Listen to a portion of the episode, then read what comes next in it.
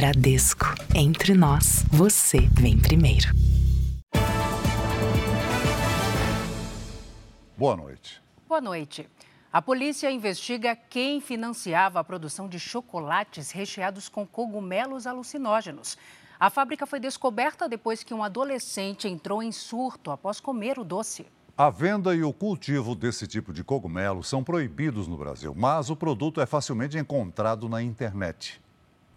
Esta é apenas uma pequena amostra dos 400 quilos de chocolates apreendidos pela polícia bombons e barras aparentemente inocentes, mas que contêm a substância psilocibina, presente no cogumelo mágico que produz alucinações. Não é uma droga que causa dependência, mas se mal usada, ela pode ter efeitos nocivos, com a descrição que alguns pacientes com esse mau uso possam desenvolver um transtorno de alucinação persistente, ou seja, essa alteração da, da percepção se torne de uma maneira mais contínua, mais permanente. No Brasil, universidades pesquisam o uso dessa substância para combater a depressão, a ansiedade e o tabagismo. Mas nessa casa em Mairiporã, a 50 quilômetros de São Paulo, a intenção das proprietárias não era terapêutica. Segundo a polícia, elas vendiam os doces como drogas.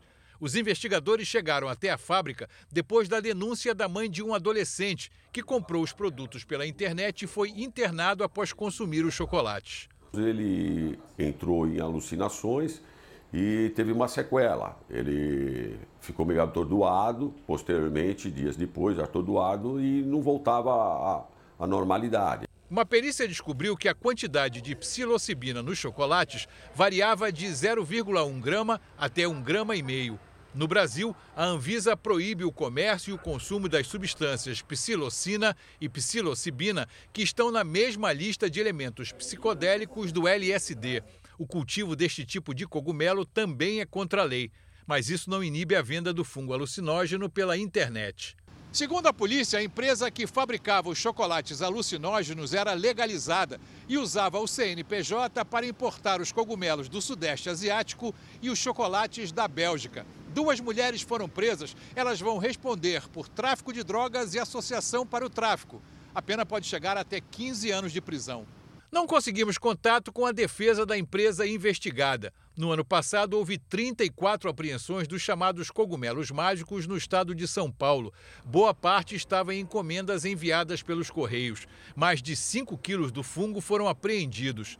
Agora, a investigação tenta descobrir se há outros envolvidos na produção e distribuição dos chocolates com cogumelos alucinógenos. As duas sugerem que não são a, a, apenas elas nessa fabricação e venda do entorpecente. A gente vai partir para as investigações para tentar chegar em alguém acima dela e que esteja de posse financeiro desse lucro.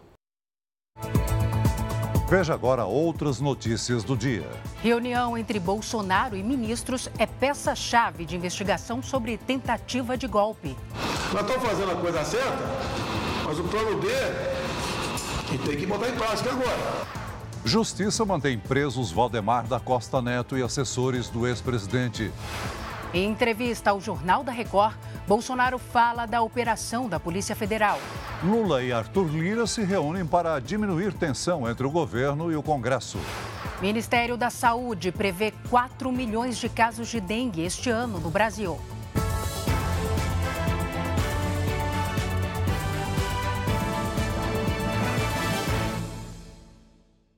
Oferecimento Bradesco. Caia na folia, mas não caia na cilada.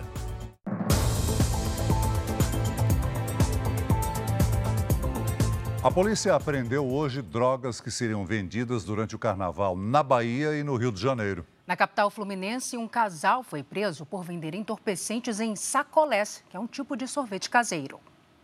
As câmeras de segurança mostram o casal em um bloco de pré-carnaval no Rio.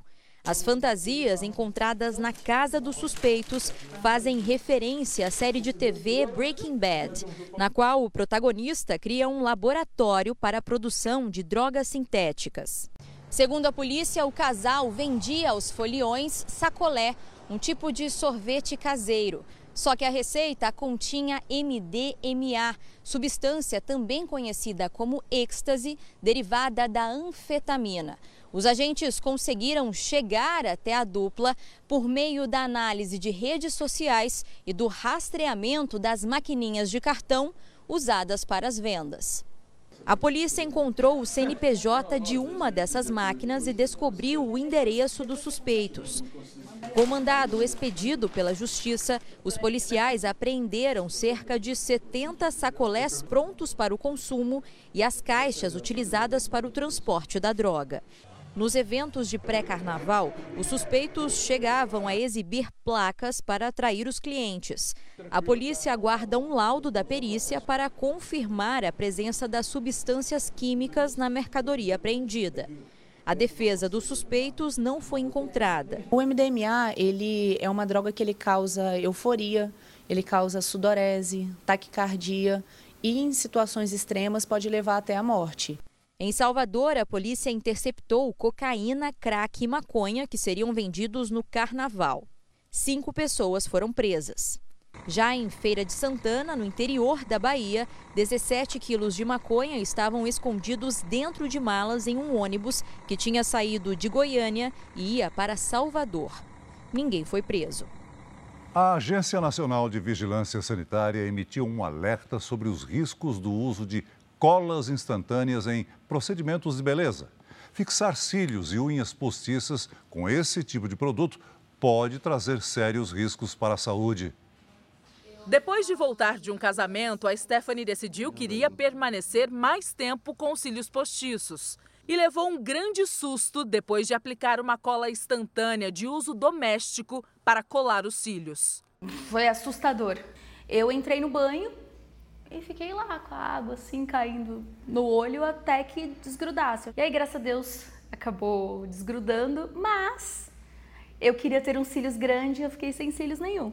Depois de receber relatos de pessoas com reações alérgicas, irritação e ardência nos olhos, a Anvisa fez um alerta.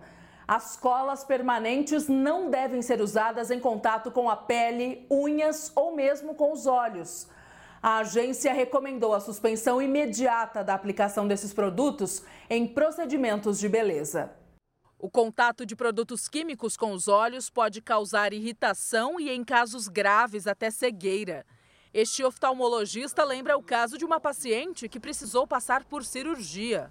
Teve que cortar um pedaço da pálpebra porque grudou de uma maneira é, muito difícil, quase que irreversível. Então a gente teve que fazer uma pequena cirurgia para soltar aquela área e dar ponto para evitar que colasse novamente. No site da Anvisa é possível consultar se o produto é regularizado. Mas o médico diz que é preciso ter cuidado até mesmo com as colas específicas para esse uso. O olho é um, um órgão bastante delicado, né? existem várias proteções, uma delas é a pálpebra, mas qualquer coisa que caia nos olhos é, pode causar uma queimadura química. Depois de ter uma forte alergia nos olhos e nas unhas por causa das colas, a Lilian deixou de lado as produções caprichadas e agora só usa o básico. Eu gosto muito de maquiagem, gosto muito de cílios, gosto muito de estar bem maquiada, com a unha super bonita. Então foi ruim, foi muito ruim. 80% dos hospitais particulares do estado de São Paulo registraram aumento nas internações por dengue. E o número de mortes também subiu para nove. Na capital, drones ajudam os agentes de saúde a fazer vistorias para combater os criadouros do mosquito. Neste condomínio na zona leste de São Paulo, os cuidados para manter a limpeza das áreas comuns são uma preocupação diária. Plantas, objetos, copos descartáveis, todos os tipos de possibilidades de focos nós temos eliminado aqui no condomínio. Ainda assim, casos de dengue explodiram no condomínio, onde vivem cerca de 1.500 pessoas. Em duas semanas, 15 famílias foram infectadas. Temos casos graves que está internado, a família internada. A gente tem que cuidar do nosso e olhar o vizinho como que está. Os moradores não têm dúvida. Os possíveis criadouros do mosquito estão nesse outro prédio, praticamente abandonado há quase 10 anos. Nós temos uma piscina, um spa para dengue no condomínio vizinho. Em nota, a construtora responsável diz que pretende retomar a obra e que o local não está abandonado. Disse ainda que a vigilância sanitária esteve lá e não constatou irregularidades. Esse ano já foram confirmados 3.300 casos de dengue na cidade de São Paulo. Por isso, ações de combate ao mosquito foram intensificadas. Agora, a Secretaria Municipal de Saúde conta com um importante aliado. Drones como este, usados pela Guarda Municipal, monitoram locais interditados, fechados ou abandonados. Nessa fase, cerca de 30 equipamentos atuam em toda a capital. Quando a gente olha assim, esse parece ser um drone convencional desses que a gente vê voando por aí. Mas esse é um equipamento especial já usado para auxiliar na segurança pública de São Paulo desde 2017. O diferencial é a alta tecnologia, tanto na capacidade de aproximação e até mesmo do alcance em alta definição. São quase 120 metros de altura em poucos segundos. Quando os possíveis criadouros são identificados, os moradores são avisados. Sempre a primeira intervenção é educativa, inclusive nós aqui na Secretaria de Saúde iremos registrar, né, a Prefeitura irá registrar essas imagens, fazer uma notificação e entregar para o proprietário. Um outro equipamento ainda maior deve aplicar os larvicidas em áreas de difícil acesso. Ele é capaz de eliminar completamente as larvas que estão naquele momento e ele tem um efeito residual que mesmo que chova nos próximos dias, nas próximas semanas, ele ainda continua agindo naquele local local, não permitindo a formação de novas larvas. E a vacinação contra a dengue começou hoje no Distrito Federal. Mas, como o Ministério da Saúde recebeu uma quantidade menor de doses, a faixa etária do público-alvo foi reduzida para crianças de 10 e 11 anos. As unidades de saúde ficaram cheias no primeiro dia de vacinação. Quase 72 mil doses da vacina contra a dengue foram repassadas ao Distrito Federal precisa ter medo. É de boa, é fininha, agulha.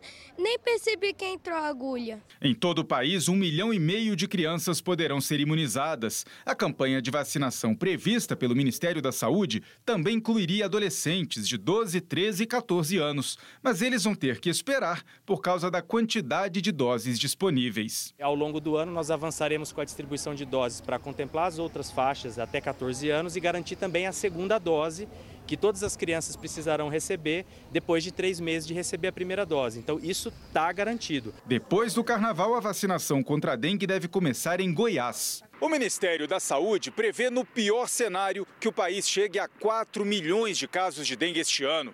O número é quase três vezes maior do que o registrado no ano passado.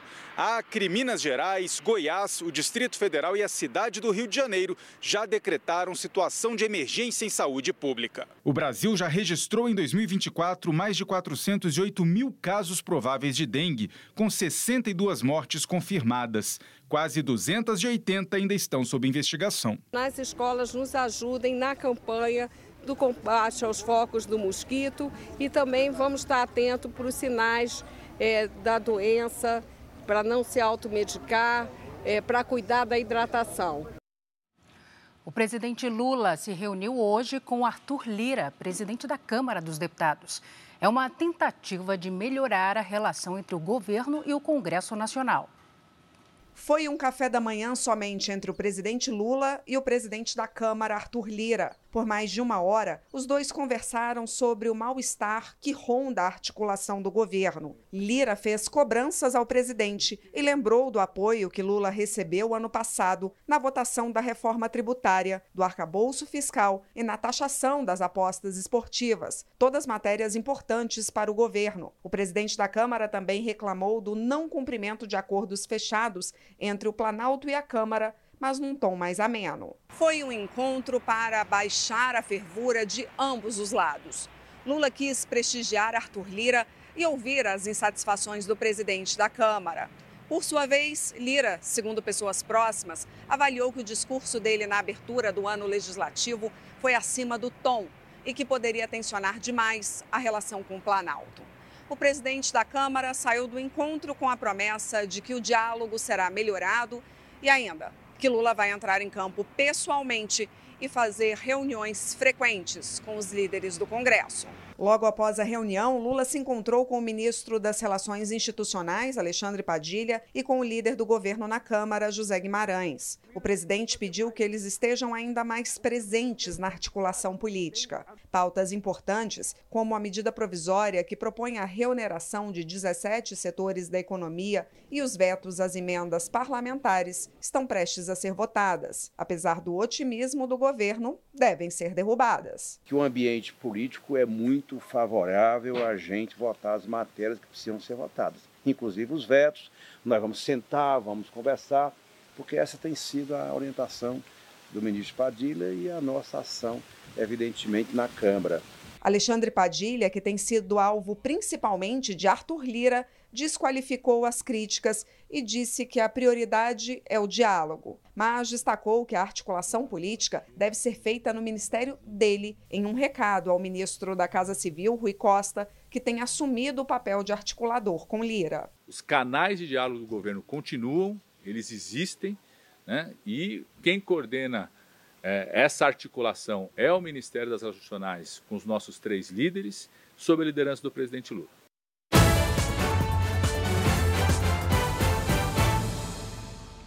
O ex-presidente Donald Trump venceu as eleições primárias no estado de Nevada com 99% dos votos. Ele é o favorito para ser escolhido candidato do Partido Republicano à eleição presidencial americana deste ano. Enquanto isso, o adversário Joe Biden enfrenta críticas por causa da idade e das falhas de memória. Trump venceu todas as disputas republicanas até agora. E em Nevada, onde apenas eleitores registrados poderiam votar, a vitória já era garantida. A principal adversária, Nikki Haley, participou de uma prévia em outro dia. Ontem à noite, o ex-presidente foi até Las Vegas para comemorar a vitória com os eleitores. Se vencermos em Nevada, vamos vencer as eleições de novembro, disse Trump. Trump ainda citou a adversária republicana. Na terça-feira, Nikki Haley recebeu menos votos do que a opção nenhum dos candidatos. Gostaria de parabenizar nenhuma das opções acima, cutucou Trump. Ontem, o ex-presidente também venceu a disputa nas Ilhas Virgens, derrotando Haley e levando os quatro delegados do território. Além das vitórias nas urnas, Trump viu o adversário democrata perder força. Um relatório do Departamento de Justiça apontou que Joe Biden divulgou arquivos confidenciais do governo.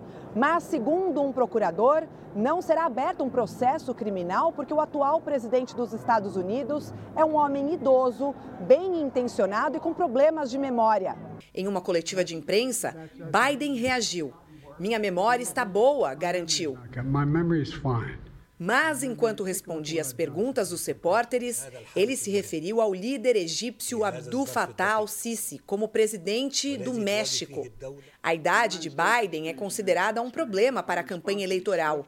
Pesquisas recentes apontaram que mais de 70% dos americanos questionam se aos 81 anos ele teria condições de assumir o segundo mandato.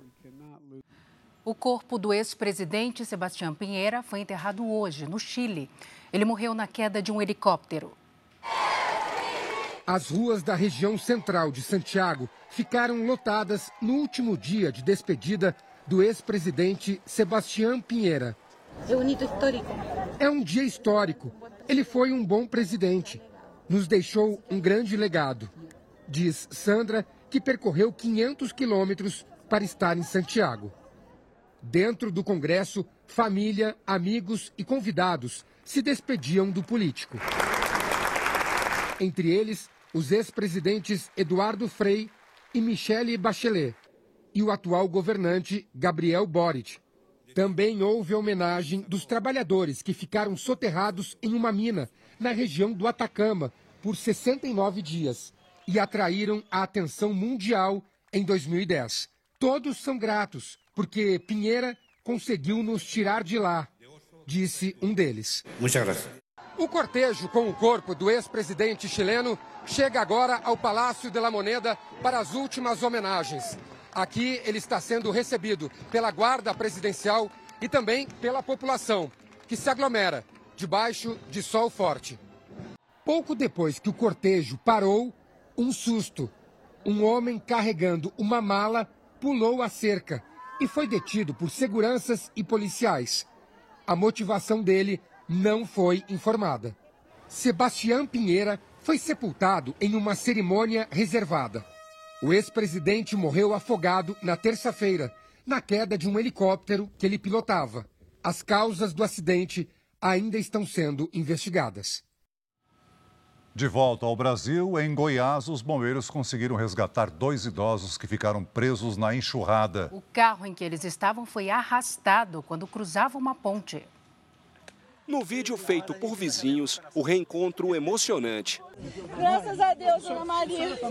Foi muito emocionante. Todo mundo chorou, todo mundo comemorou. Foi muito emocionante mesmo. A gente não esperava que eu, assim, né, apesar da gente estar em oração, não esperava que fosse encontrar eles com vida. Era noite quando o casal de idosos de 83 e 75 anos de idade tentou atravessar de carro esta ponte em Trindade, na região metropolitana de Goiânia.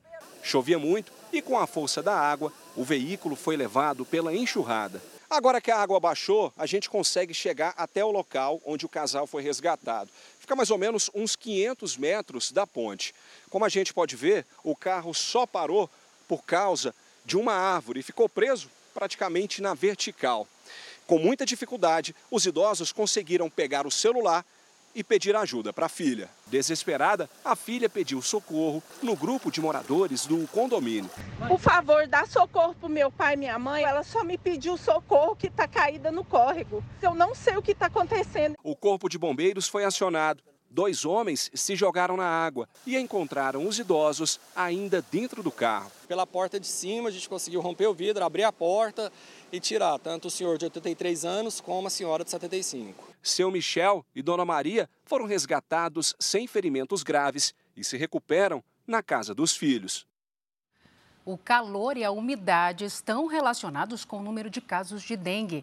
Vamos conversar com a Lidiane Sayuri. Lid, boa noite para você. É coincidência ou sempre que estamos sob efeito do El Ninho, os números de problemas, a quantidade de problemas com mosquito transmissor aumenta? Tem relação sim, Salsi. Boa noite para você. Boa noite, Celso. Boa noite a todos que nos acompanham. Nos últimos 10 anos, foram registrados seis picos de casos de dengue, justamente nos anos de El Ninho. O El Ninho deixa a temperatura mais alta e no verão a umidade também aumenta. E essa combinação que favorece a proliferação dos mosquitos da dengue, situação que vamos registrar nos próximos dias. Neste momento, as imagens de satélite mostram uma grande quantidade de nuvens espalhadas pelo país. Neste sábado, tem previsão de chuva para quase todas as regiões. Tempo firme apenas em Roraima e do sul de Minas até Santa Catarina. Em Porto Alegre, a temperatura chega aos 36 graus. No Rio de Janeiro, faz até 34. Em Cuiabá e em Aracaju, 33. Em Fortaleza, 29. Em Manaus e em Rio Branco, até 32. Em São Paulo, destaque para o calorão até a próxima terça, com máximas entre 33 e 34 graus. Os temporais acontecem principalmente à tarde. Tempo delivery para o Jorge de Joinville, Santa Catarina. Vamos lá, Jorge, aqui na nossa tela. Boa noite, Jorge. Olha, a temperatura sobe mais até segunda-feira. No fim de semana, a chuva é passageira, mas pode ser forte. Na segunda, se chover, é algo mais leve, no comecinho do dia. O Dênio é de Gouveia, Minas Gerais. Bora lá, Dênio. Seguinte, o fim de semana segue com previsão de chuva a qualquer hora. No sábado, máxima de 27. No domingo e na segunda, até 26 graus. Mande também seu pedido pelas redes sociais. Para isso, basta usar a hashtag você no JR. A gente espera a sua participação. Salve, Celso. Obrigada, Lid. Valeu, Lid.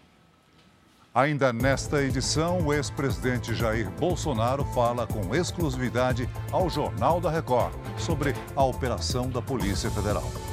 Detidos em operação da PF são mantidos presos após audiência de custódia.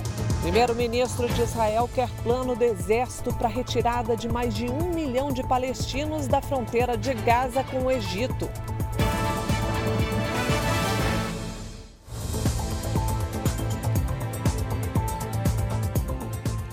Funcionário da Prefeitura de São Vicente, no litoral paulista, está internado na UTI de um hospital. Ele foi baleado por um policial militar após se recusar a ser revistado.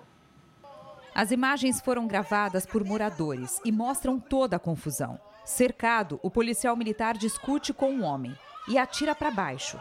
O tiro acerta a perna do rapaz.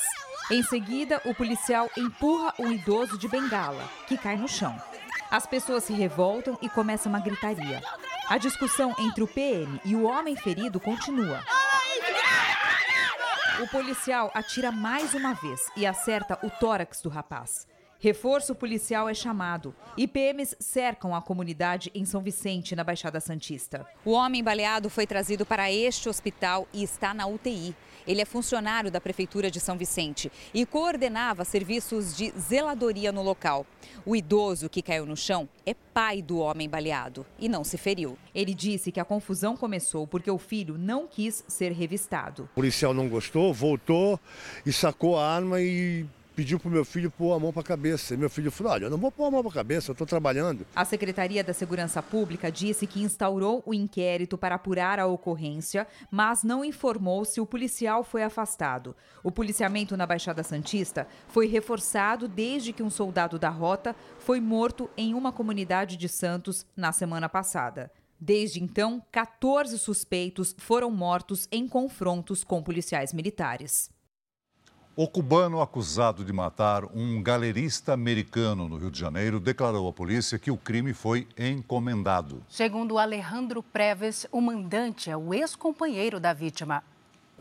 Em novas declarações feitas à polícia, o cubano Alejandro Triana Preves afirmou ter recebido uma oferta de 200 mil dólares, o equivalente a um milhão de reais, para matar o galerista americano Brent Sickema.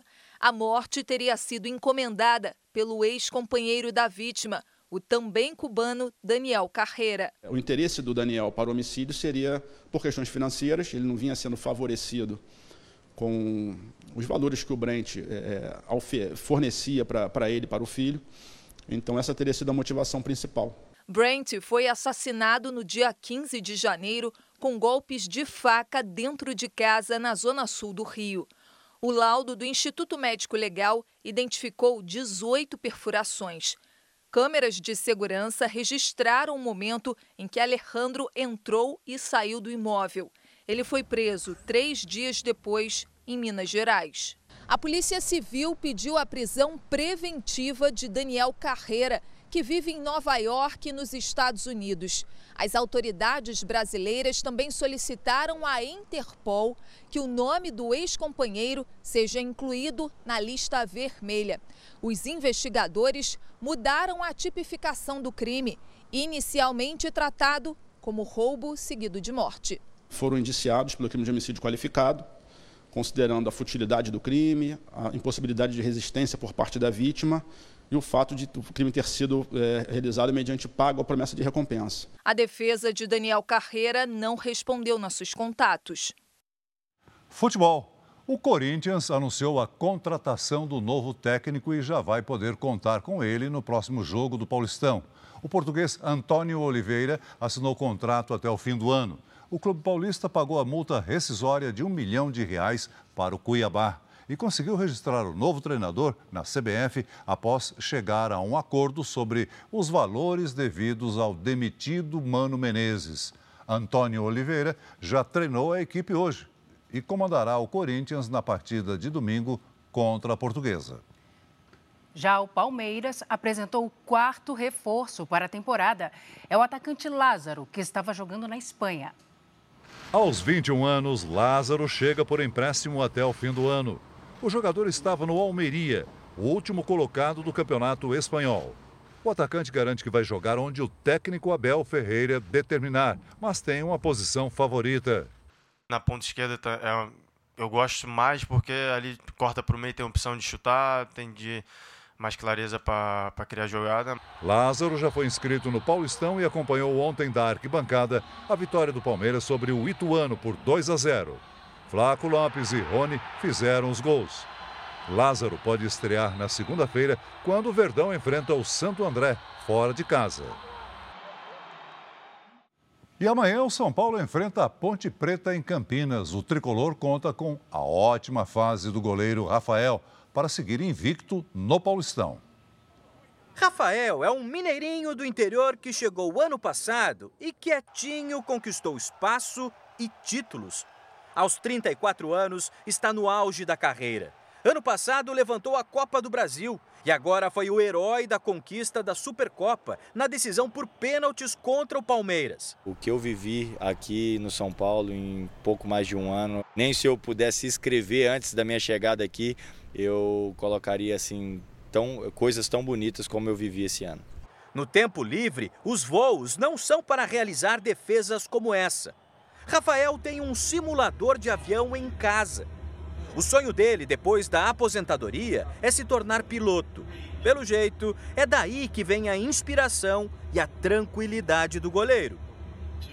Com certeza tem muitas coisas aí que se assemelham entre a profissão de piloto de avião e goleiro de futebol. Ele tem que prever antes e muita coisa também que acontece que não tem como você prever, você tem que tomar uma decisão certa muito rápido.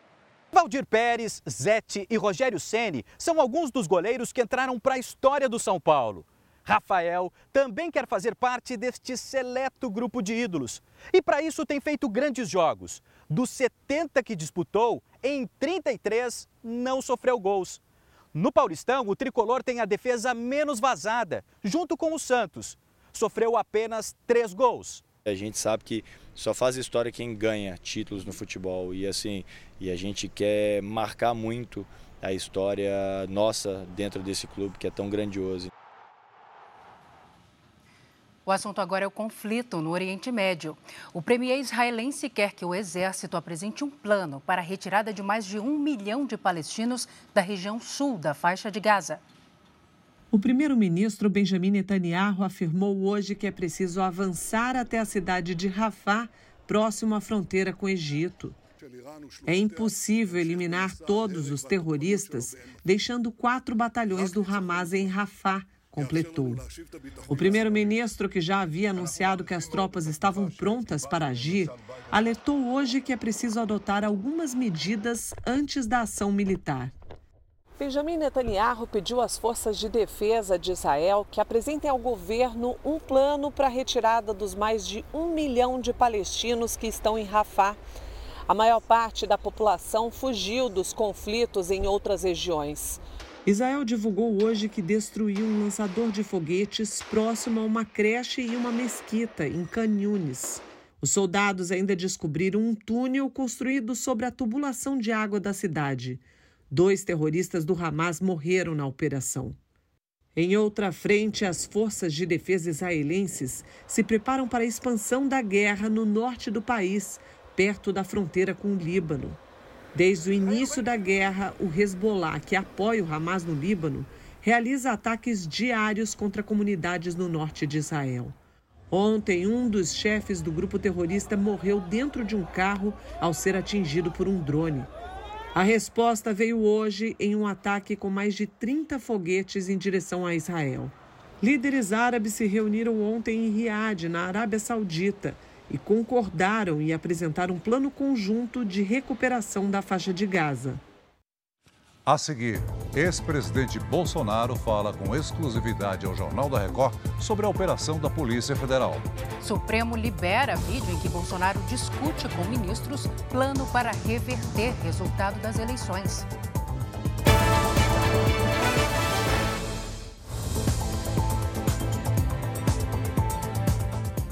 A Justiça manteve presos os quatro detidos na operação de ontem da Polícia Federal contra Jair Bolsonaro e aliados do ex-presidente. A polícia investiga o envolvimento do grupo em uma suposta tentativa de golpe de Estado. As audiências de custódia aconteceram por videoconferência no início da tarde. Marcelo Costa Câmara, coronel do Exército e assessor de Bolsonaro, foi ouvido em Brasília. Felipe Martins, ex-assessor de assuntos internacionais de Bolsonaro, prestou depoimento no Paraná. A defesa dele classificou a prisão como ilegal. Rafael Martins de Oliveira, major do Exército, participou da audiência no comando da Artilharia Divisionária do Exército, em Goiás. Alvo de mandado de prisão, o coronel Bernardo Romão Correia Neto se apresentou a um oficial do Exército nos Estados Unidos e ainda não tem previsão de retorno ao Brasil. A Ordem dos Advogados do Brasil entrou com uma petição no Supremo Tribunal Federal para derrubar a determinação do ministro Alexandre de Moraes, que impede as defesas dos investigados de se comunicarem. Valdemar Costa Neto, presidente do PL, preso por porte ilegal de arma, foi ouvido por videoconferência na Superintendência Regional da Polícia Federal, em Brasília. Ele passou a noite em uma cela de 15 metros quadrados, com cama de concreto e colchão. A PF confirmou que a pepita de ouro de 39 gramas, avaliada em mais de 11 mil reais, encontrada no quarto dele, é de um garimpo mas ainda não foi possível determinar a origem. O advogado de Valdemar Costa Neto esteve na sede da Polícia Federal. A defesa vai pedir ao STF a liberdade provisória do presidente do PL. O pedido será analisado pelo ministro Alexandre de Moraes. Segundo a investigação, a atuação do grupo era dividida em cinco eixos. O primeiro envolvia ataques virtuais a opositores. O segundo, ataques ao sistema eletrônico de votação, ao processo eleitoral e às instituições como STF e TSE. O terceiro eixo mirava a tentativa de um golpe e a abolição violenta do Estado Democrático de Direito. O quarto atuava em ataques às vacinas e às medidas sanitárias contra a pandemia de Covid. E, por último, o uso da estrutura do Estado para obter vantagens, como utilizar cartões corporativos para o pagamento de despesas pessoais e para desvios de bens para enriquecimento ilícito. A operação da Polícia Federal também identificou seis núcleos que atuavam no grupo, cada um com uma função específica. Todos estariam entrelaçados e tinham representantes civis e militares de alta patente. Segundo as investigações, uma parte era responsável por produzir notícias falsas para atacar as autoridades e o sistema eleitoral. Integrantes também davam suporte operacional às ações, como coordenar manifestações e buscavam apoio de militares para um possível golpe de Estado. Havia ainda um núcleo jurídico e outro de inteligência para o levantamento de informações para auxiliar na tomada de decisões. Um dos integrantes do núcleo operacional seria o major do Exército Rafael Martins de Oliveira, que foi preso ontem. Ele aparece em trocas de mensagens com Mauro Cid, ex-ajudante de ordens de Bolsonaro, e que revelam o suposto envolvimento do militar no planejamento de manifestações. Na mensagem, Oliveira pergunta: O pessoal está querendo saber a orientação correta da manifestação ir para o Congresso Nacional e o STF, as Forças Armadas vão garantir a permanência lá? Cid confirma. Congresso e STF vão. Em nota, o Exército afirma que prima pela legalidade e vem colaborando com as investigações. Diz também que providências serão tomadas conforme as decisões jurídicas relacionadas ao caso. O ministro Alexandre de Moraes, do Supremo Tribunal Federal, retirou o sigilo da gravação da reunião em que o então presidente Jair Bolsonaro e ministros do governo discutiram um suposto plano para reverter o resultado das eleições presidenciais. O vídeo foi uma das provas usadas para embasar a operação de ontem da Polícia Federal contra o ex-presidente, militares e ex-ministros. A Polícia Federal encontrou o vídeo no computador de Mauro Cid, ex-ajudante de ordens de Jair Bolsonaro. Ele fechou acordo de delação premiada sobre o caso. Na reunião realizada em 5 de julho de 2022, o ex-presidente sugere que os ministros Luiz Roberto Barroso e Edson Fachin, que presidiram o Tribunal Superior Eleitoral, e o atual presidente da Corte, Alexandre de Moraes, teriam tramado para fraudar as eleições. Preparando tudo, pô. Pro Lula ganhar o primeiro turno, na fraude. Vou mostrar como e por quê. Alguém acredita que em Fachin, Barroso, Alexandre Moraes? Alguém acredita? Secretário, levanta o braço.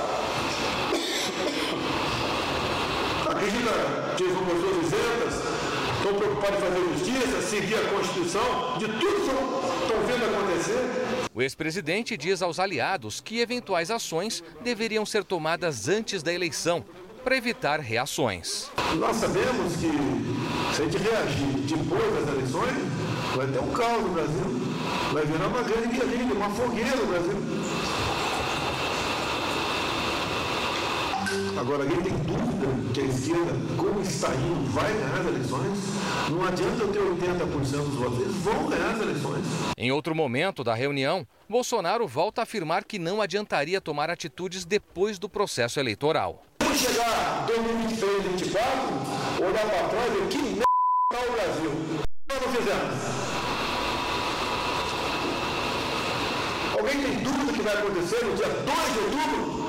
Qual o retorno que vai estar às 10 da noite na televisão? Alguém tem dúvida disso? A gente vai entrar com recurso no Supremo Tribunal Federal. Ninguém quer virar mesa, ninguém quer dar um golpe, ninguém quer botar tropa na rua, fechar isso, fechar aquilo. Mas estão vendo o que está acontecendo. Vamos esperar o quê? Pouco depois, Bolsonaro afirma que seria necessário colocar em prática um plano B. A fotografia que pintaram dia 2 de outubro acabou. Tanto que é mais claro que isso. Nós estamos fazendo a coisa certa, mas o plano B e tem que botar em prática agora. O então ministro do Gabinete de Segurança Institucional, general Augusto Heleno, afirmou que pretendia infiltrar agentes da Agência Brasileira de Inteligência, a ABIN, nas campanhas de Bolsonaro e Lula. Conversei ontem com o Vitor, que é o novo diretor da ABIN, nós vamos montar um esquema para acompanhar o que os dois lados estão fazendo. O problema todo disso é se vazar qualquer coisa a gente se conhece nesse meio. Se houver qualquer acusação de infiltração desse elemento da em qualquer lugar, Bolsonaro chegou a interromper a fala de Heleno, temendo vazamentos das informações. O general, eu peço que não, eu peço, eu que o senhor não fale, por favor. Eu peço, não, não, não prossiga mais no teu, na tua observação aqui. Eu peço que não prossiga na tua observação. Se a gente começar a falar não vazar, senhor esquece. Pode vazar. Então a gente conversa particular na nossa sala sobre esse assunto. O que, que porventura a BIM está fazendo? Em seguida, o chefe do GSI reafirma o que Bolsonaro já havia afirmado sobre a necessidade de ações antes do processo eleitoral. Então, o que tiver que ser feito, tem que ser feito antes das eleições. Se tiver que dar soco na mesa antes das eleições, no dia seguinte todo mundo reconhece e fim de papo.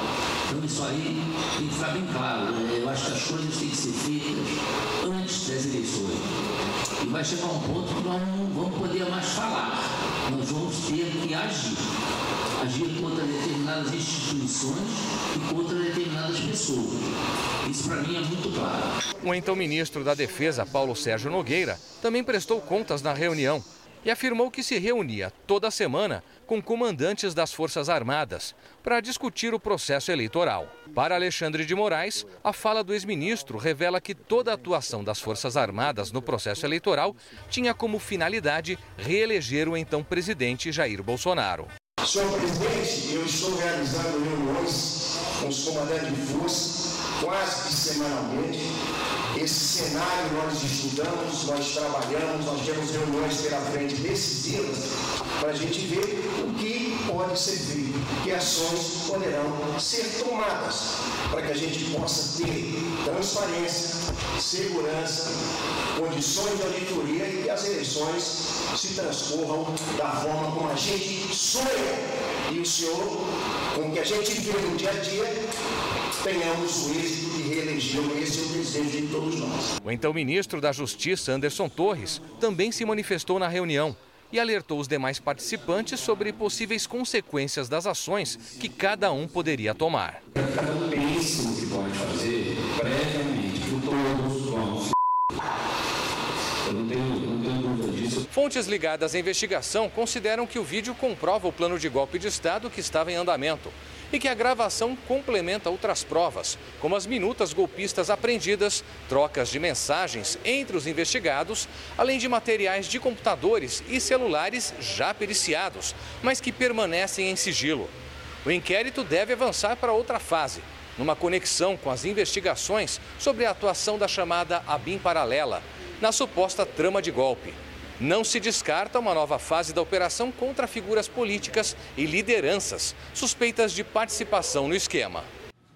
Jair Bolsonaro disse hoje que nunca existiu tentativa de golpe no governo dele. O ex-presidente recebeu a equipe do Jornal da Record e falou sobre a operação da Polícia Federal o ex-presidente Jair Bolsonaro passou esses dois últimos dias, desde a operação da Polícia Federal, aqui na casa da família, em Angra dos Reis, no litoral sul do estado do Rio de Janeiro.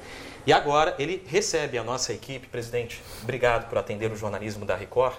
Como o senhor recebeu essa operação por determinação do ministro Alexandre de Moraes? Bem, foi a segunda em poucos dias. A primeira foi realmente de cinema. Né? Até pelo que foi vazado pela Polícia Federal, como se tivesse fugido de, de barco, que havia encontrado um, um laptop da BIM na casa do meu filho. É desmentido algumas horas depois. Mas isso vai para todo o Brasil e para o resto do mundo, porque afinal de contas eu sou conhecido lá fora. Então esses vazamentos são proposital avisando te desgastar. Tudo bem. A segunda operação da da PF agora vieram buscar o meu telefone, vieram buscar o meu passaporte. Pô, é muita inocência achar que eu estou com o passaporte aqui em Mambucá, mas tudo bem, está em Brasília, já foi entregue. E vieram buscar também o telefone celular de um, de um assessor do PL que, que me acompanha sempre aqui. Agora, o mais importante da segunda operação, que a PF achou no escritório do PL em Brasília, na minha sala, uma minuta de golpe, né? mais uma minuta de golpe, que é o estado de, de sítio. Deixo claro, um presidente não decreta estado de sítio. Primeiro, ele ouve os conselhos da República de defesa. E nesse conselho está, tem que estar presente, presidente da Câmara, presidente do Senado, uma série de, de pessoas. E depois ele encaminha para o Congresso Nacional aquela minuta, solicitando a autorização do Congresso para decretar o estado de sítio. Então, isso não é, não é golpe. Agora, detalhe: esses papéis que foram encontrados lá, pela manhã, também vazou e caiu o mundo na minha cabeça novamente, que ali estava a prova do golpe. Bem, rapidamente nós conversei com os advogados e buscamos saber o, como aqueles papéis estavam lá. E no final da tarde foi descoberto comprovadamente.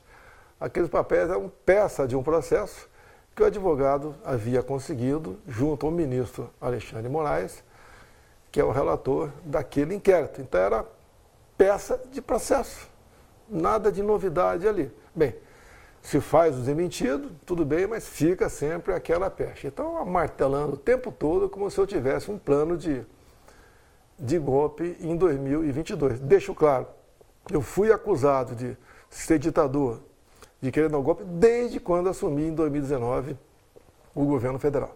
Ninguém é, botou na minha frente nenhum documento, mesmo baseado na Constituição, que a imprensa nunca diz, né? E a Constituição, todos os seus 200 e poucos artigos estão à sua disposição. Não tem esse artigo é proibido, aquele outro não é. Mas mesmo assim não foi chegado na minha frente algo para eu assinar para decretar sítio, defesa, outra coisa qualquer. O senhor é citado nesse inquérito como parte interessada num golpe de Estado com a abolição do Estado de Direito. Qual é a sua posição quanto a essa acusação? Olha, esse termo golpe de Estado, abolição do Estado Democrático de Direito é completamente, não é nem equivocado. Né? É um crime falar nisso daí. O pessoal do 8 de janeiro, no meu entender, foram levados para uma armadilha da esquerda, mas o que aconteceu foi baderna. Ninguém tentou de forma violenta, usando armas, como estão sendo acusados e condenados, até 17 anos de cadeia por causa disso, para mudar o Estado Democrático de Direito. Num domingo, tudo fechado em Brasília. E outra coisa, quando se fala em golpe de Estado, geralmente é algo tramado na surdina tem que ter força, ou militar, ou tem que ter arma esse negócio. Não teve nada disso. E outra coisa, os 1.500 acusados de tentativa de golpe de Estado. Olha, 1.500 pessoas iam partindo para um golpe e ninguém sabia de nada.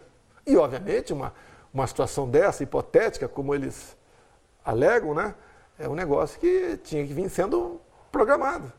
Alguns querem jogar até a minha responsabilidade. Eu não estava no Brasil. Como é que eu vou dar um golpe, eu fora do Brasil, onde os comandantes militares, né, que eram novos naquele 8 de, de janeiro, foram nomeados por mim enquanto presidente a pedido do Lula. Eu não tinha mais nada a ver com isso e aquelas pessoas, no meu entender, estão sendo injustamente condenadas. O senhor teme ser preso? É, até você pode ser preso hoje em dia. Não tem mais Estado Democrático de Direito no Brasil. Não existe isso aí, não existe. Até, por exemplo, o meu processo não podia estar no Supremo. É a primeira instância. Eu não tenho foro privilegiado mais. Onde o Lula foi julgado, no caso do mensalão, foi em Curitiba. Porque para mim tem que ser diferente. Está na mão de um, de um núcleo menor de pessoas, e nós sabemos ali que parece que tem uma outra pessoa ali que o prazer deles é viver numa pior um dia. Agora, me reviro, né, bota de cabeça para baixo e não, não sai nada ali. A íntegra da entrevista com o ex-presidente Jair Bolsonaro você assiste em instantes no Jornal da Record News e no r7.com. Essa edição termina aqui e à meia-noite e meia tem mais Jornal da Record. Fique agora com as emoções de Jezabel e logo após Quando Chama o Coração tem a novela Pecado Mortal. Não perca. Boa noite para você. Boa noite.